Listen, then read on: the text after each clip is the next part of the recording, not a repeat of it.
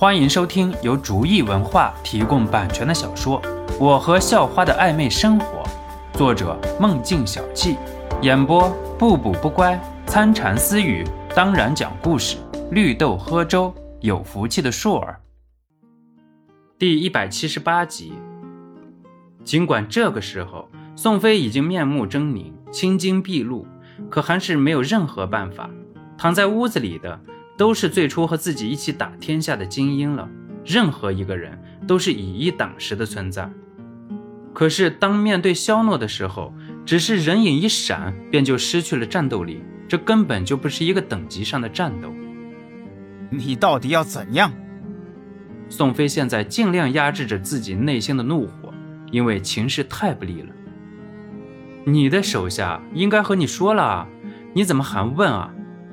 肖诺人畜无害的笑道：“那不可能，你不要欺人太甚了。”宋飞咆哮道：“本是拼着命打下的一片天地，让谁被要求这样直接拱手相让，谁都受不了。”陈向阳当时的反抗比现在的宋飞只强不弱，毕竟宋飞只是江州的一块区域，而陈向阳却是几乎整个杭市。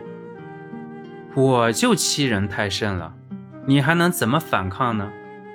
肖诺挖了挖鼻孔，很是蔑视地说道：“老子崩死你！”宋飞大吼一声，然后就开始伸手掏兜里的东西。“你快来崩死我啊！我在等着你啊！”肖诺挑逗了一下。“大爷的，哪去了？”宋飞急得满头都是汗了。面前的凶神恶煞打手都还在地上躺着，让自己一个人上去拼命。宋飞又做不出来，命都没了，还能做啥？老子和你拼了！宋飞极度狂暴了。本来宋飞还是有一点理智的，可是被肖诺各种嘲讽之后，仅有的理智已经泯灭了。说着，宋飞就是赤手空拳冲了上去。做了那么多年的大哥，都习惯被人尊敬了，现在突然让宋飞自己和别人对打，还真是不适应。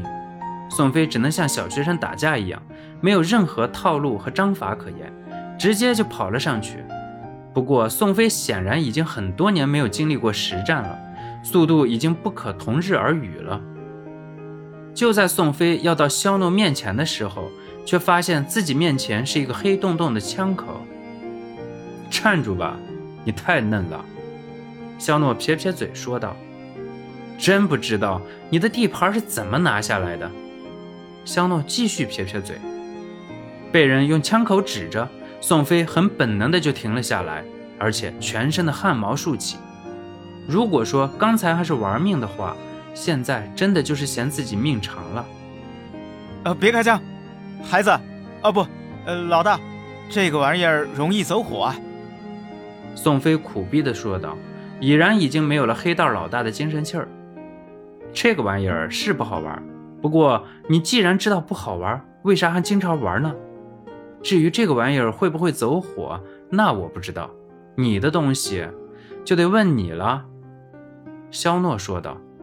一进屋，肖诺就先整体观察了，发现就宋飞兜里有一把手枪。虽然说现在肖诺有十足的把握能够躲开了子弹的攻击，可是肖诺还是不愿意去冒无谓的风险。所以，肖诺刚才就顺手把宋飞的枪给顺了过来。正是现在，肖诺指着宋飞的那一把。嗯，宋飞有点疑惑：“这把枪是我的？如假包换啊！我又不是你这种老大哥，肯定不能有那种东西啊！怎么样呢，宋老板？以前肯定有这样指着别人吧？被别人这样指着的感觉怎么样啊？”肖诺问道：“我不信，你给我看看。”宋飞说道。宋飞见肖诺比较年轻，所以想用老油条的方式对付肖诺，刺激一下肖诺，说不定肖诺就把枪给了自己。到了那个时候，主动权又到了自己手里了。给你吧，又不是什么值钱的东西。”肖诺很不屑地说道。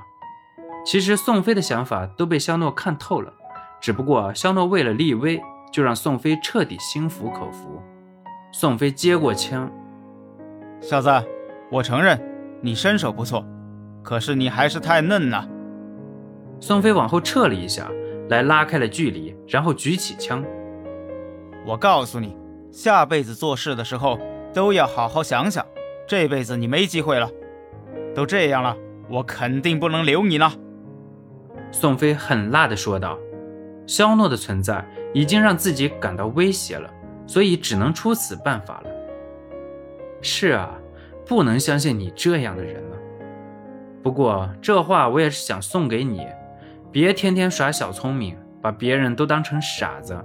其实啊，你他妈最傻了。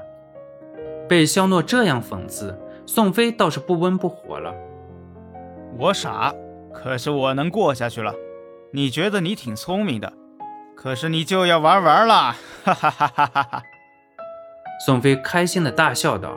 在宋飞的眼里，现在肖诺已经是一个死人了。你确定吗？肖诺像是看着傻子一样看着宋飞。本集播讲完毕，感谢您的收听，喜欢请点击订阅加关注，下集更精彩。